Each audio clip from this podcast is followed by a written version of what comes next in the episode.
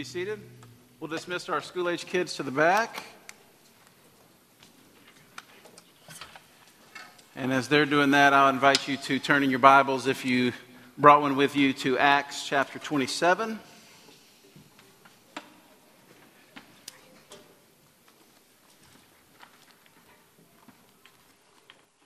Acts 27, we finished the book of Acts today, and uh, it's a little bittersweet for me.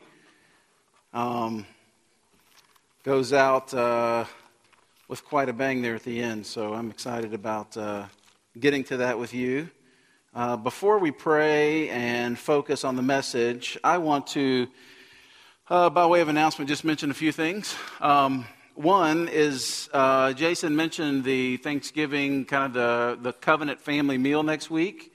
And um, if there's any way that you can uh, show up at that, I really want you to be there. Um, I know you're coming back from Thanksgiving festivities, who know where in the world you're traveling to. Um, but this is kind of a unique thing that we do, and we're going to share some stories. We're also going to share just some kind of new. Uh, just kind of what God's doing in, in, in our church and the life of our church in this season. We're launching some new initiatives right the first of the year that we want to introduce you to. And uh, if you're new here, I really encourage you to be here. It'd be a great time to meet some new people. If you're not connected to a community group already, they all have like assigned things to bring. Um, just, I think our theme is like Mexican food because there's nothing more godly than that. And, um, and you're tired of eating turkey, right? So, uh, so just bring some chips or something, and or don't bring anything. Just come and spend some time with us. That'll be next Sunday evening. Um, also, uh, by way of announcement, um, our Christmas mission offering. And uh, I want to just tell you about, if you're new with us, uh, since the beginning of the church, we have used uh, Advent season really to kind of help turn our hearts and minds and uh, hands outward. Um, if you're not careful, things become about you. And so we want to really kind of continue pushing us to be outward focused, outward living people. So, uh, our encouragement, our exhortation, our challenge to you is to match whatever you spend on Christmas gifts with a gift, financial gift towards a Christmas mission offering. And um, some of you, some, some of our people budget for this all year. This might be new to you. And if that's way overwhelming, that's okay. Just give what you can. Uh, maybe you can give far above that and give extravagantly. Um, I'd encourage you just really to pray and ask God what He might have you do to participate in this. And you can get creative. Uh, our kiddos get creative and try to earn money around the house, and the grandparents to try to add, add to this. Um, some of our guys take on part time jobs during this season. And I say all that just because this is just not an offering to us that we send away and we don't know what happens to it. Um, we have four just anchor mission partners um, some church planters uh, really around the world at this point that we give this money to. Uh, even closer to home, we have Stephen in New Orleans, we have the Shreveport Church, uh, the Hub. Um, you probably are familiar with their uh, ministry to meet felt needs and share the gospel, give access to a restored life to all kinds of people. Maybe you serve with us at that. They're one of our anchor partners. The, the PAL people, which is our adopted people group over in Southeast Asia. We've got missionaries working there. Some of our money goes to that, and then to an adoption fund um, that we are always growing as more and more of our people are taking part in this. So we'll take that money. Uh, we take it. We normally have like uh, the offering the last Sunday of of the of the month. Uh, I guess it'd be the 23rd, right? 23rd we'll have the offering.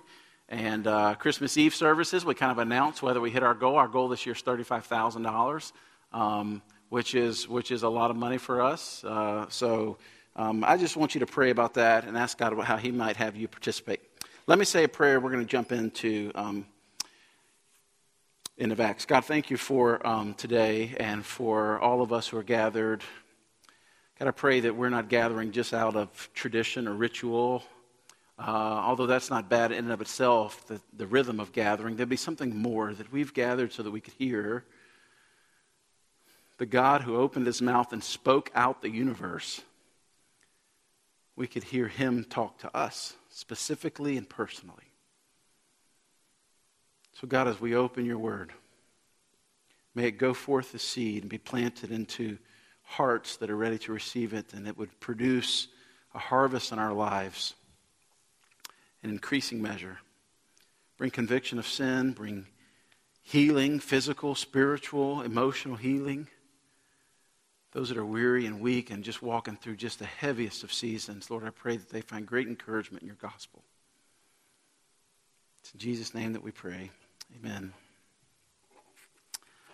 If you've been with us, uh, I've said before, we've been in the book of Acts for almost a year now, and uh, we were in the book of Luke for three years. So for about four years, we've been studying uh, this author, Luke, and his writing. First, uh, how the Holy Spirit moved through the person of Jesus in the book of Luke, the gospel that bears his name. And then how the Holy Spirit moved through the church in the book of Acts. And it has been a, such a rewarding study for me to be in this.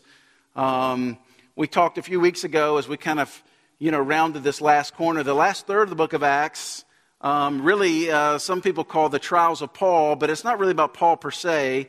At least he's not the point. And it's not about uh, suffering or perseverance or difficulty, All those themes are certainly in it, and they make it into our sermon every week, and they're going to again today. But if we back up a little bit and we take a 30,000 foot view, right, of this entire book of Acts, how the Spirit of God moved. You remember way back uh, the commission that Jesus gave in Acts 1, and then the uh, Spirit falling on Pentecost, and then just the church began to move and do this incredible thing, and now it's reaching even into Asia, ultimately to Rome itself, some 3,000 miles away from Jerusalem. When we back up and look at this, we really see that this is about faith. About Paul's faith, about the faith of the early church, and a God who keeps his promises, who never leaves us nor forsakes us. The book of Hebrews says, without faith, it is impossible to please God. I want you to think about that for a second. Impossible to please Him without faith. He's not primarily interested in your work for Him, although that's good, or you're serving Him, although that's good, or even you using your gifts and your resources for Him, all that's good. It's primarily about your faith. Do you really trust Him? The words of the song that we just sang, how true do those ring to your very heart that Jesus is better than your comfort, than your victory in your suffering? Is Jesus better than all these other pseudo satisfactory gods that seem to vie for our attention? Do you really trust Him? This is really about faith, and it's not even the uh, amount of your faith. Jesus said it only takes a mustard seed worth of faith, but it's about the object of your faith. Are you trusting in yourself? Are you trusting in your circumstances? Are you trusting in your spouse or your kids or your boss? Or are you trusting in God? The God of the Bible who sent his very own son Jesus to be a display of what that really looks like. The question is do we really trust him? So I want to overview some of this kind of last turn of the journey with Paul I read an article about uh, maybe 20 years ago now, and I have no idea who wrote it, um, but these have really stuck in my mind. It's, I've changed the sermon like eight times this week. There's just so much here. We could go so many different directions. I, really feel God leading me specifically in this way. Since this is primarily about faith, I want to walk through the six, six phases of faith. The six phases of faith, and we're going to review Paul's story in this. We're going to wrap up the book at the end with four kind of very practical things for you personally and for us as a church. Asking the question or looking at how God builds our faith. And this first phase is the dream phase. Someone call this instead of the dream, maybe you would call it this uh, specific name, this, you know, God's call in your life. How all of us, as we walk with God, as God calls us radically in and He makes us His sons and daughters, and we walk with Him, then he forces us out with his message and his gospel, and he sends us specifically to a certain people. Scripture says that God has appointed our time. He's appointed the neighborhoods we live in. You thought you chose your neighbors. You don't. God actually chose your neighbors. And He planted you there, and He gave you this kind of generic calling that He calls all of us, but then specifically, He burdens your heart in a very specific way. And we see that in our church, and for different seasons. We've seen people that uh, this culture of adoption that's risen up in our church. And I don't believe that everyone is called to adoption and foster care uh, specifically. I, I, do feel like the church is, everyone in the church is called to support it in some way. We got about a third or maybe even half of our church that are walking in this in, in, in some way. And this is a specific calling that God would begin to you know what it's like, right? Where you get this kind of holy discontent that God begins to like uh, this rumble in your heart that you're not just quite at peace and you're praying, God, okay, what step are you asking me? What dream are you giving me? God always starts with this call in people's life. He always starts with this dream. It always calls you into something so much bigger than yourself. A dream from God is always something that's going to stretch you. It's always going to require great faith. It's always much bigger than who you are. Paul calls, uh, names this his calling in Acts 16. We see, as he even recounted his own uh, journey just a few chapters ago, that God had specifically called him, his dream, his calling on his life was to take the gospel to the Gentiles. And as he steps in obedience to that, that clearing begins to get clear, that, that, that calling begins to be clearer to him. He says in Acts 20, and now, behold, if you remember this a couple weeks ago, I'm going to Jerusalem, constrained by the Spirit, not knowing what will happen to me there, except that the Holy Spirit testifies to me in every city that in prison and afflictions await me. See, this dream, much bigger than who Paul is, way past his comfort zone, but look at his attitude as we should respond in the same way. But I do not account my life of any value as precious to myself, if only I may finish the course and the ministry that I received from the Lord Jesus to testify to the gospel of the grace of God. We see that happening, right, in the life of Paul. He gets this dream, this calling. We see it happen in the person of Noah. Remember, Noah gets this dream. He's got to build an ark. Or in Abraham, I'm going to make you a father of many nations. Or in Joseph, I'm going to raise you up so you'd lead your people. In Nehemiah, I'm going to build a wall. In David, I'm going to build a temple. Again and again, we see God's call. Maybe I would ask you, what what is God calling you to specifically? Sure, very, again, general calls in Scripture, very general things that God wants us to be about, but there are some very specific things, even for you. The next phase is the decision phase. This is where we make a decision that we're going to step toward what God is calling us to. You have to decide to act on the dream that He's given you, the call that He's placed on your life. There's always a risk, again, involved in every dream and everything He's called us to. Remember, this is a phase of faith. We've got the calling and now we act. Again, the chapter later in Acts 21 to review Paul's answer to this. Remember, Paul tells him that's what he's doing, and they don't want him to go. And they're, verse 13 of Acts 21, then Paul answered, What are you doing, weeping and breaking my heart? For I am not. I am, for I am ready not only to be in prison, but even die in Jerusalem for the name of the Lord Jesus. I love this too. And since he would not be persuaded, we ceased and said, Let the will of the Lord be done. After these days, we got ready and went to Jerusalem. We see Paul's decision to act on what God was calling him to do. I believe very firmly God's calling us as a people. He's putting a dream in your heart, something about the world that is so broken. It's not right that it's broken. He's raising you up as a leader to start a nonprofit, to start serving at Crisis Pregnancy Center, to adopt a kid, to start a little Bible study at your work, to reach out to your lost neighbors that really annoy you. He's, he's doing something there, right? He's, he's stirring something in your heart. We see this decision phase. And here's what I think I think most of you are tracking with me now, right? You kind of get this, you understand this, the dream and the decision. Most of us expect the next phase of faith to be deliverance, right? So God gave us the dream, we took a step of faith, and then we see the culmination of that dream. But let me tell you, it doesn't always work that easy. Very rarely, if ever, have I seen it work that easy. The next is delay dream decision delay. Paul goes to Jerusalem. He's obedient to what God's calling him to do.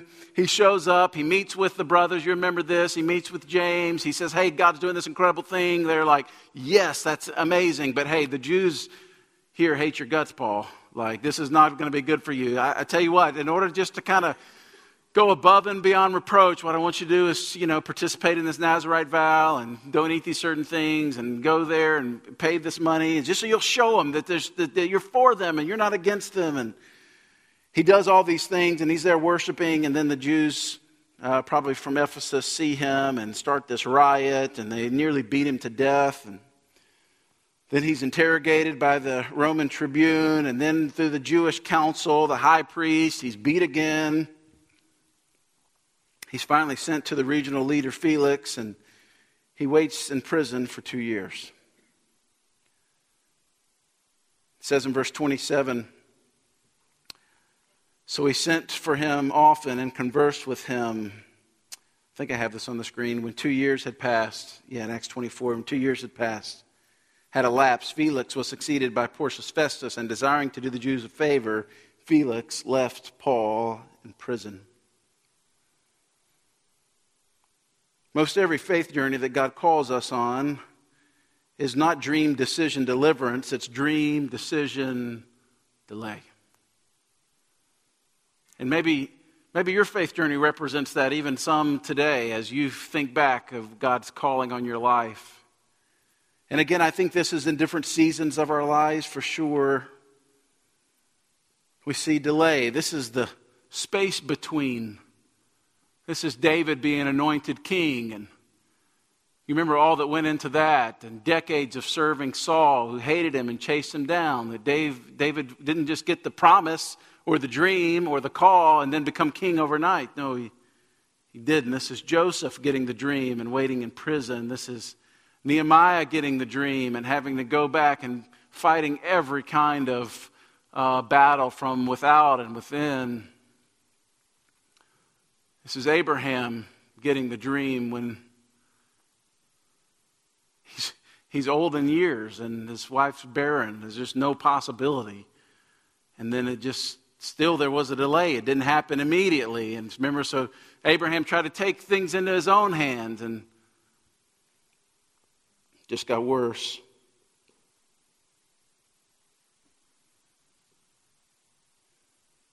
Delay with David as he didn't even get to actually build the temple. Delay is a real part, and many of us, if we're not careful, we give up in the delay phase of life. Let's get to some new material. The next phase is difficulty. We ended last week with Paul appealing to Caesar on his way to Rome, finally out of prison, reasoning with the regional leaders for years and years and years. It's probably been almost three years since Paul has first appeared in Jerusalem. Now he's finally headed to Rome. Remember, he thought he was heading to Jerusalem. Jesus appeared to him while he was in Jerusalem and said, Paul, really, the, the dream was not Jerusalem. Really, really, it's to get the gospel to Rome. I think God does that too. He kind of clarifies our dreams as we walk in obedience to what, he's, what we can see. And now we get to difficulty. Let's jump in chapter 27 of, uh, of Acts. Acts 27, we'll start at the beginning. It's a lot of scripture. I just want to thank you for being patient as we've covered the last several weeks. We've covered two or three chapters a week, and this, this, is, this is no different. And when it was decided that we should sail for Italy, they delivered Paul and some other prisoners to a centurion of the uh, Augustan cohort named Julius. And embarking in, in a ship of that word,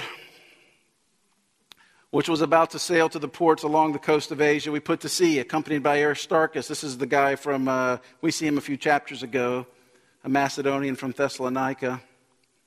And the next day we put in at Sidon, and Julius treated Paul kindly. Remember, Julian was the he's the he's the he's the head centurion, leading all of these uh, warriors.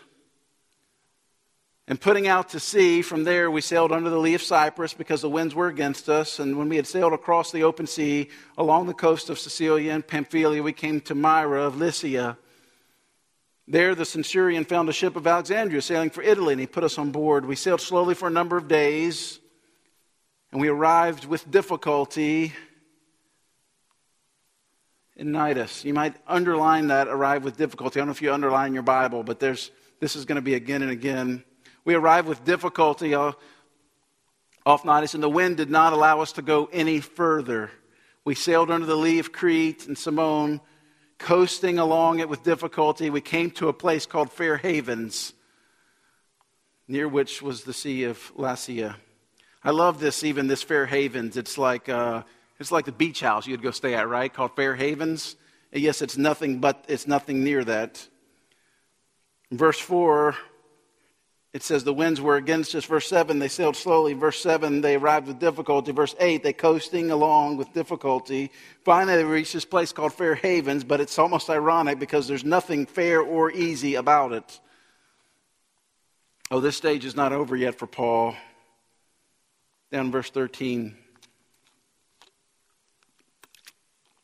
Now, when the south wind blew gently, supposing that they had obtained their purpose, their direction, they weighed anchor and they sailed along Crete close to the shore. But soon a tempestuous wind called a northeaster struck down from the land. And when the ship was caught and could not face the wind, we gave way to it. Maybe they, they brought their sails down. Running under the lee of a small island called Cauda, we managed to, with difficulty, secure the ship's boat. After hoisting it up, they used supports to undergird the ship. Then, fearing that they would run aground and in Syrtis, they lowered the gear, and thus they were driven along. Since we were violently storm tossed, they began the next day to jettison the cargo, and on the third day, they threw the ship's tackle overboard with their own hands when neither sun nor stars appeared for many days. And this is a storm these guys are in, and no small tempest lay on us. All hope of our being saved was at last abandoned. Talk about difficulty. These sailors, these soldiers, these prisoners. Verse 21 Since they had been without food for a long time, talk about bad storms, we're not even eating. Paul stood up among them and said, Men, you should have listened to me and have not set sail from Crete. We didn't read this passage before they left Crete. He got up and gave this big message of, Hey, listen, this is a really bad idea. And this is him. Basically, he could have stood up and said, Hey, I told you so, but he didn't do that. Yet now I urge you to take heart, for there will be no loss of life among you, but only the ship. For this very night there stood before me an angel of God, to whom I belong and whom I worship. And he said, Do not be afraid. Paul, you must stand before Caesar. And behold, God has granted you and all those who sail with you. So take heart, men, for I have faith in God that it will be exactly as I have been told. But we must run aground on some island. Again, if you write in your Bible, that is just a phenomenal verse to, under, to underline. I have faith in God that it will be exactly as I've been told. Now, this is not Paul saying this with land insight. This is Paul saying, in the midst of this no small tempest, he says, we can't see the sun or the stars for several days. We know we're about to die. Paul's faith remained strong. Verse 27 When the 14th night had come, we were being driven across the Adriatic Sea. About midnight, the sailors suspected that we were nearing land, so they took a sounding and found 20 fathoms. A little further, they took another one and 15. So, fearing that we might run on the rocks, they let down their four anchors and the stern and prayed for day to come. And as the sailors were seeking to escape from the ship and had lowered the ship's boat into the sea under pretense of laying out anchors from the bow, Paul said to the centurion and the soldiers, Unless these men stay in the ship, you cannot be saved.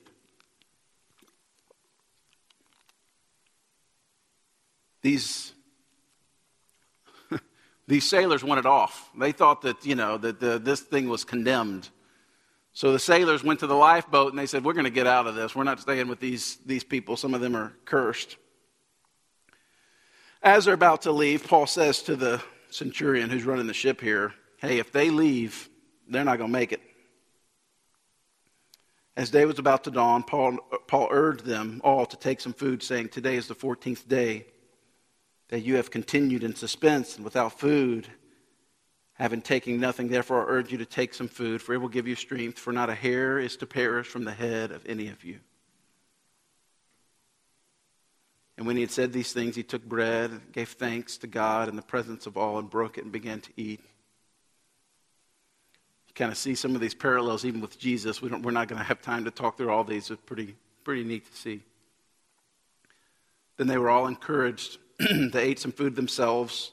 There were in all 276 people on the ship. And when they'd eaten enough, they lightened the ship, throwing even the wheat into the sea. It's been a difficult run. Paul would say in 2 Corinthians 1 that on multiple occasions they despaired for even their life. They didn't think that they were going to make it. And you would think after a season of difficulty, maybe you've walked this after a season of long difficulty, that then right around the corner would be deliverance that you would finally see. But there's another phase of this that's not maybe so encouraging it's dead end. I think this is the scariest stage.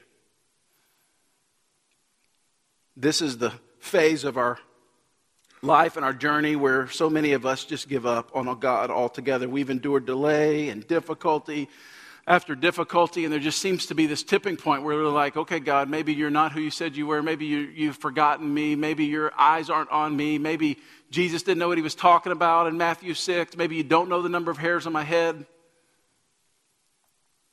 And we give up. I mean, how easy is it for us to despair in the season of difficulty, much less dead end?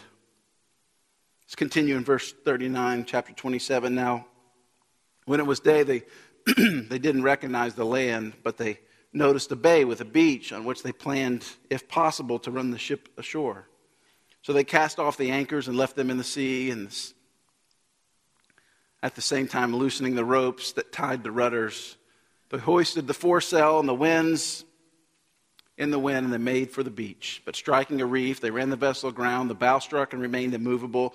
The stern was being broken up by the surf, and the soldiers' plan was to kill all the prisoners, including Paul. that sounds like a dead end. Lest any should swim away and escape. But the centurion, wishing to save Paul, again, God gave Paul such favor here, kept them from carrying out their plan. He ordered those who could swim to jump overboard first and make for land. The rest could float on planks or pieces of the ship. And so it was that all were brought safely to land. Are they in Rome? No, certainly not. They're 600 miles off course, to be precise. This little island of Malta, now they don't have a ship, they have no provisions. They're all, they're, all the provisions are in the sea. They themselves are in the sea. Little to no food, and certainly no one wants to go back out on the water. This doesn't seem like deliverance. And surely Paul has time to question God's call or God's dream or God's plan. I love this. They end up on the island of Malta.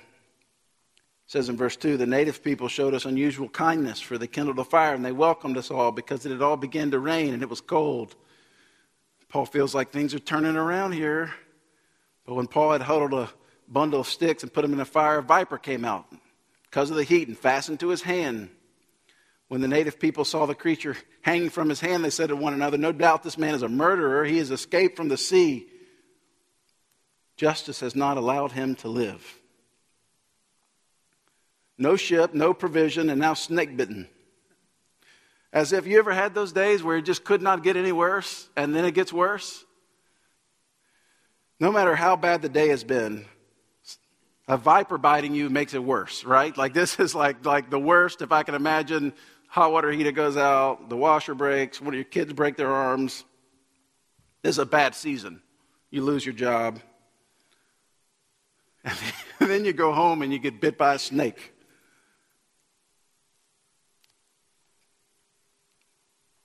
This is a dead end if I've ever seen one. But again, Paul's faith is not in himself, it's not in his circumstances. Certainly, it's not in the crowd around him. Enter the final stage, which is deliverance. Verse 5 He, however, shook off the creature into the fire and suffered no harm. They were waiting for him to swell up and suddenly fall down dead. But when they had waited a long time, saw no misfortune in him, they changed their minds. They said, You know what? No, he's a God. Now, in the neighborhood of that place were lands belonging to a chief man named Publius, who received us and entertained us hospitably for three days. And it happened that his father lay sick with fever and dysentery. Paul visited him and prayed and put his hands on him and healed him. And when this had taken place, the rest of the people on the island who had diseases also came and were cured.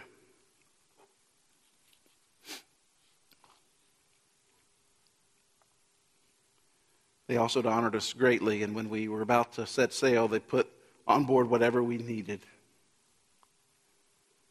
You see, the culmination in this journey of Paul is it finally turns around. Flip over with me, if you can, really quickly to uh, 2 Corinthians 1. I don't think I have this on the screen, but.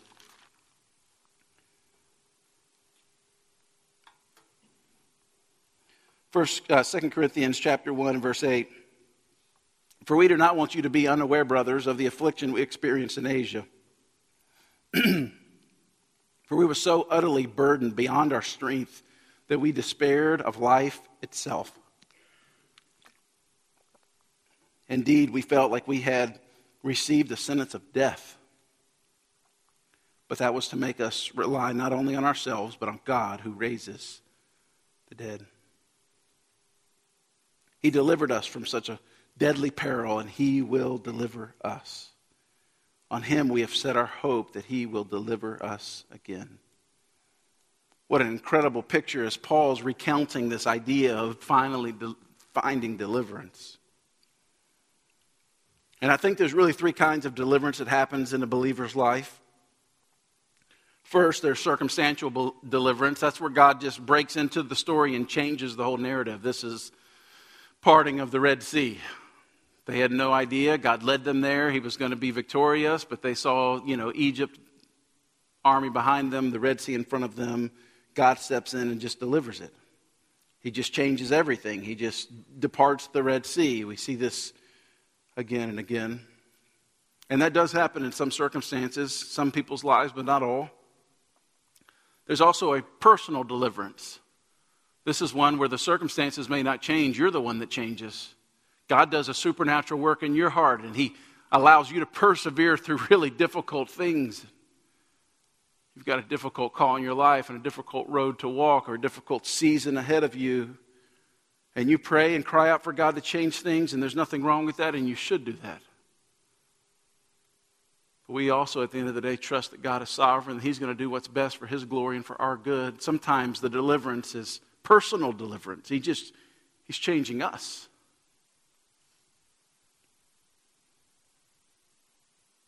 Again, Paul would point us to third kind of deliverance, which is an ultimate deliverance, which is heaven. The ultimate deliverance. When things get really difficult, this is where our hope is. It's not in this life anyway. It's not in for things to get more comfortable anyway. Ultimately, even if God does step in and part the Red Sea, there's, there's more difficulty, there's more opposition to come because our ultimate deliverance is one day in heaven, and that is certainly Paul's anthem. In this story, what did deliverance look like? Well, an entire island came to Christ. Today, the island of Malta is still the most Christian place in the entire world. As Paul went there, healed all these people, brought the gospel to Malta, 98% of the people who still live on that island claim to be Christian, which is pretty, pretty incredible, right? What Paul thought was a dead end ultimately became the gateway to new ministry, new opportunities. He healed the people's diseases. We skipped a few verses in there just to get through because of time, but oh, wait, there's a ship there. Just happened to be a ship. They get on it, all the provisions they could possibly need. He's going to make it to Rome. After all, and when he gets to Rome, it's like this, like this, just no big deal. You know, he just kind of shows up there. I think it actually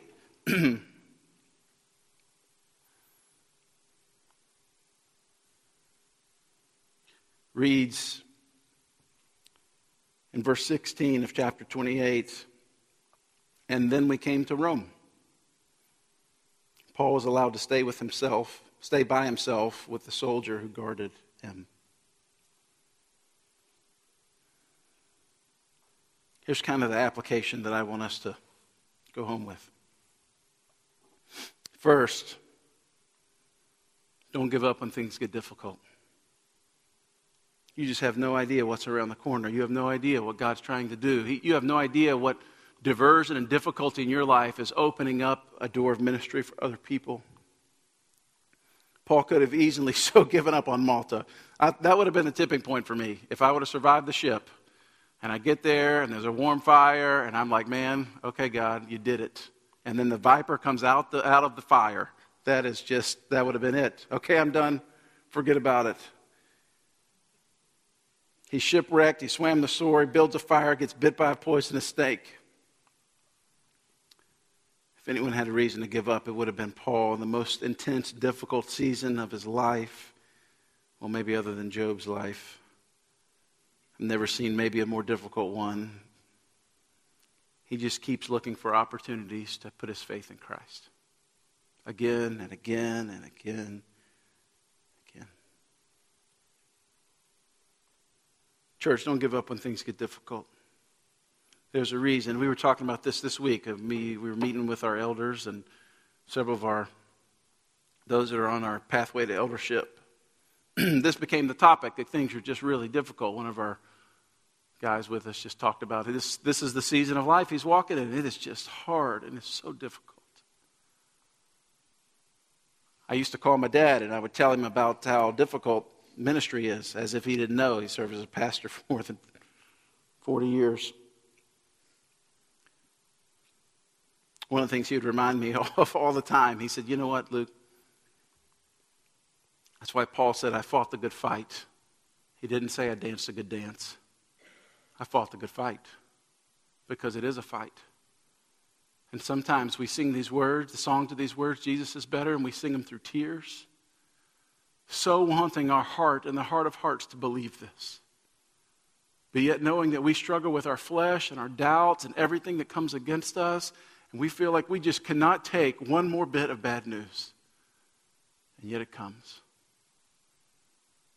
All the while, God telling us that He's with us and He's for us and His grace is sufficient for us. Church, don't give up when things get difficult. When you're walking obedient to the call in your life, things are going to be difficult. Next, focus on following Jesus, not the destination. Focus on following Jesus, not the destination. Here's what you'll find out that most people, the dream that actually God put in their heart, it ended up looking way different than what he, they originally thought. Remember, Paul's trying to get over to Bithynia, and they're like, you know, angel tells him, hey, you know, you can't go this way. He sees the guy from Macedonia in the vision. It just looked different. And then Paul thought maybe it was Jerusalem, and then Jesus shows up and says, you know what, it's not really Jerusalem. I really want you to go to Rome. As we walk in obedience, God will give us more clarity on exactly what He's calling us to. The focus is on following Jesus, not the destination.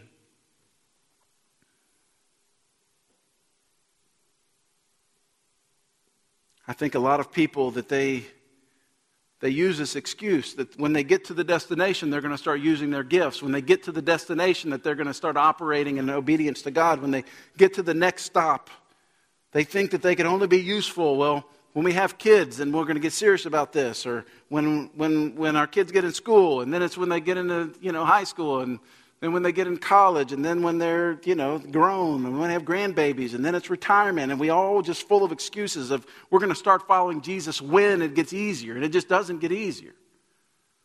That's why even the passage that Jason read earlier, that, you know, Jesus' seeker sensitive call for discipleship was to count the cost, to take up your cross and follow me.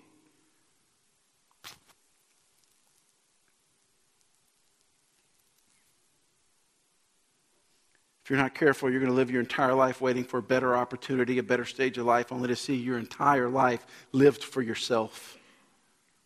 What a tragic waste that would be. What would following Jesus look like in your life today? Today, what's obedience look like today? What's the Spirit leading you to do today, to sacrifice, to give up, to repent of? What if the destination was never the point? It's almost always never the point. The point is following Jesus, and often, most always, the destination will not be a place that you ever expected. It will likely be much greater. I'm preaching to myself here. This is the phase that I get caught up in, is attaining the goal of the destination. Some of you that know me, you've heard this story before. I felt about. Uh, man, several years before we ended up planting this church, I felt God's call in my life to go plant a church. And uh, I dismissed it. My dad was a church planter. We grew up in pretty hard circumstances, uh, not a lot of money, in cities without, with where family weren't near. And so, as God started stirring in my heart to be a church planter, I just wasn't really ready to get on board. And I fought him to that. And you know, God, he is so persistent. So I thought, well, I'll tell Ashley, and if uh, you know if she's on board, then you know this must be the real thing. And I told her, and she looked at me a little crazy, and then said, you know what, you know, whatever God wants us to do. It's like, man, okay, not the maybe that was my first out. And then I went and told my dad, who initially tried to talk me out of doing it because of the hardness, but then you know gave us his blessing we came here, we planted the church, and about three years into the journey, things weren't looking anything like we had hoped. We had planted the church, we had grown to nearly 300 people. Things were going really well. And then some circumstantial things began to happen, and the oil field kind of dried up, and the A 10 wing over here Barksdale shut down and moved to Arizona, and some other different things happened. And we looked up, and about probably three months' time, 12 weeks, that we had lost 150 people. And these were people not just like, you know, these people we loved, that we did life with, that we were discipling. They were our best friends. Things just weren't going well. Nothing was getting accomplished. I was in, in near depression, probably. God used Ashley to speak some truth into my life. When I get this way, no one wants to be around me, I promise you. I'm just she asked me one morning, What do you got to do today? And I said, Well, I need to go do this and meet this. I got to meet with this person, and I'm, I'm sure they're probably leaving the church. And just discouragement. We, we had just taken a big hit to our finances. All those people leave. All the pastors had to cut their salaries by 20%. Like, this is just, this is just not sexy church planting kind of stuff. Ashley said, Hey, Luke, can't you just walk with God and love people today? Like that, let that be the goal to walk with God and just love people. I just, man, God just blowed me over with that. I went to Starbucks and sat there outside on a little patio table and really just wept. Because my focus had moved from just following Jesus to accomplishing something great for him. And his call in my life was just to follow him, just to love God and to love on people. Here's the third quickly Don't base your identity in the opinion of the crowd. This is a terrible thing to do. I think I wrote on here let your identity come from Christ, not the crowd. Paul's perseverance was a result of his trust in God. That God was who he said he was. Think if Paul was the kind of person that would let the opinion around him dictate the direction of his life. The Jews hated Paul with a passion. The Roman officials think he's gone crazy. The people of Malta, this is like the best story. Like they think he's cursed, a murderer at one point, and then they think he's a god the next. Man, you can just never trust the crowd. You've probably had experience like this. I know I certainly have as a pastor. This is like, I just laughed all week at this of people thinking, man, even saying with their voices, Luke, man, you, you know, you are so anointed to, to, to, to, pastor and lead, and you're walking in your gifts. And then the next time I see them, you're, you're Satan. You know, they're just so upset about something. Paul finally gets to Rome. He's ready to make this huge defense. Remember all the accusations, the people of Asia, all these people, Felix and Festus and Agrippa, and he's appealed to Caesar. He's finally showing up in Rome, and he is like ready. He's been thinking about this the whole time. He's got his defense down. He's going to go in there and tell these people what's up. Verse 17, chapter 28. After three days, he called together the local leaders of the Jews, and when they had gathered, he said to them, Brothers, though I had not done anything against our people, the customs of our fathers, yet I was delivered as a prisoner from Jerusalem into the hands of Romans. He goes over his story. They examined me. They wished to set me free, but because there was no reason for death penalty in my case, but the Jews kept objecting. I appealed to Caesar. Verse 20 For this reason, therefore, I have asked to see you and to speak with you, since it is because of the hope of Israel that I am wearing this chain.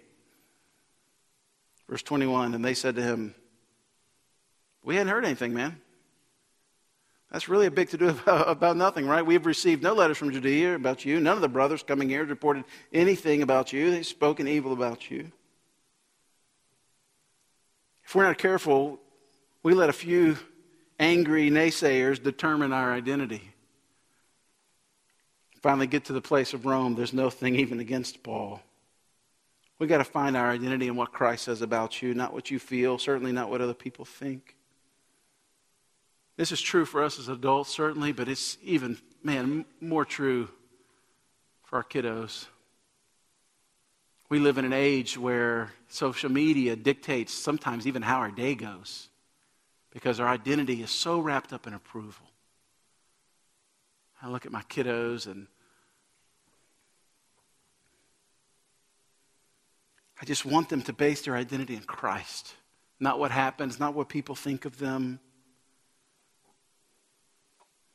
Look back at our study of Ephesians. I have time to go through this whole thing, but about even the book of Ephesians, what it says, who we are in Christ. You may feel abandoned, but in Christ you're loved by God. You may feel condemned, but in Christ you're spotless and above reproach. You may feel down on your luck, but in Christ you're blessed with every spiritual blessing in heavenly places, Ephesians 1 tells us. You may feel neglected by others, but in Christ you've been chosen by God. You may feel defeated by temptation, but in Christ you have died to sin's power, and Christ now lives in you and through you. You may feel dead and lifeless, but in Christ you have resurrection life coursing through your veins.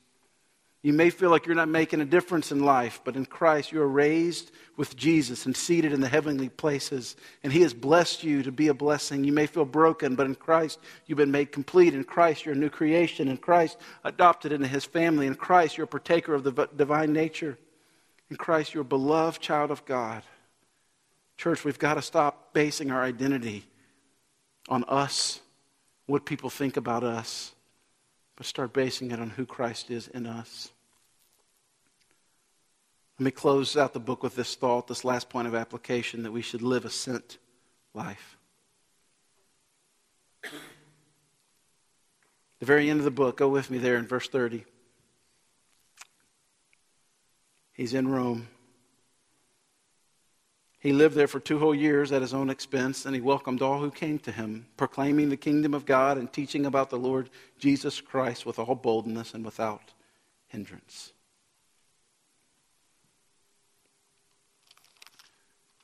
And then it's just done. Well, what happened to Paul? And what happened to the dream? And what happened to Caesar? The book's kind of a cliffhanger. It doesn't really bring us much closer. Closure. We're not told what happens to Paul in his dreams. Why? Because it's really not about Paul. It's really about the Spirit and the gospel moving forward. We know from history that eventually Paul was released. He went to Spain for a little bit, preached the gospel there, was rearrested there, taken back to Rome, was beheaded by Nero. I think it ends this way, kind of Luke's way of saying to the Neros of the world that you can stop or kill or imprison any of us, but the Spirit of God is going to keep going forward. You can't stop the gospel. Paul is dead and his spirit remains. And so here we are, Covenant Church, 2,000 years after this. We're living in the, the next chapter.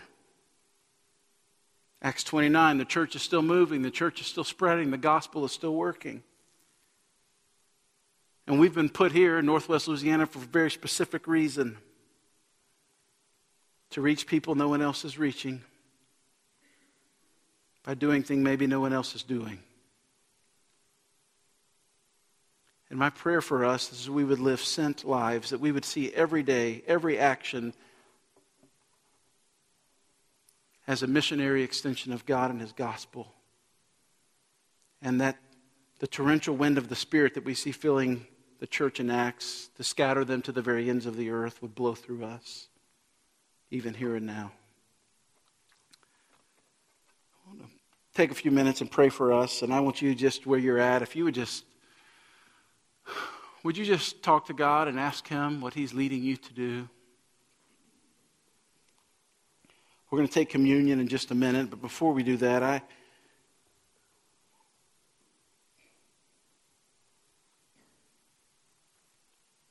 Maybe you would just ask that. God, what are you calling me to?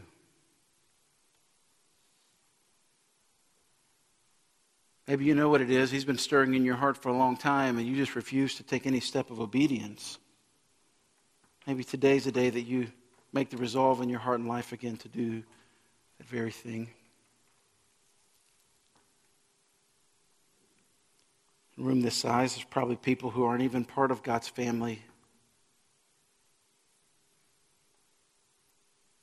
My encouragement to you would be that you would take a step of faith today. Cross this line of faith and place your faith and trust in Christ as your Savior and Lord.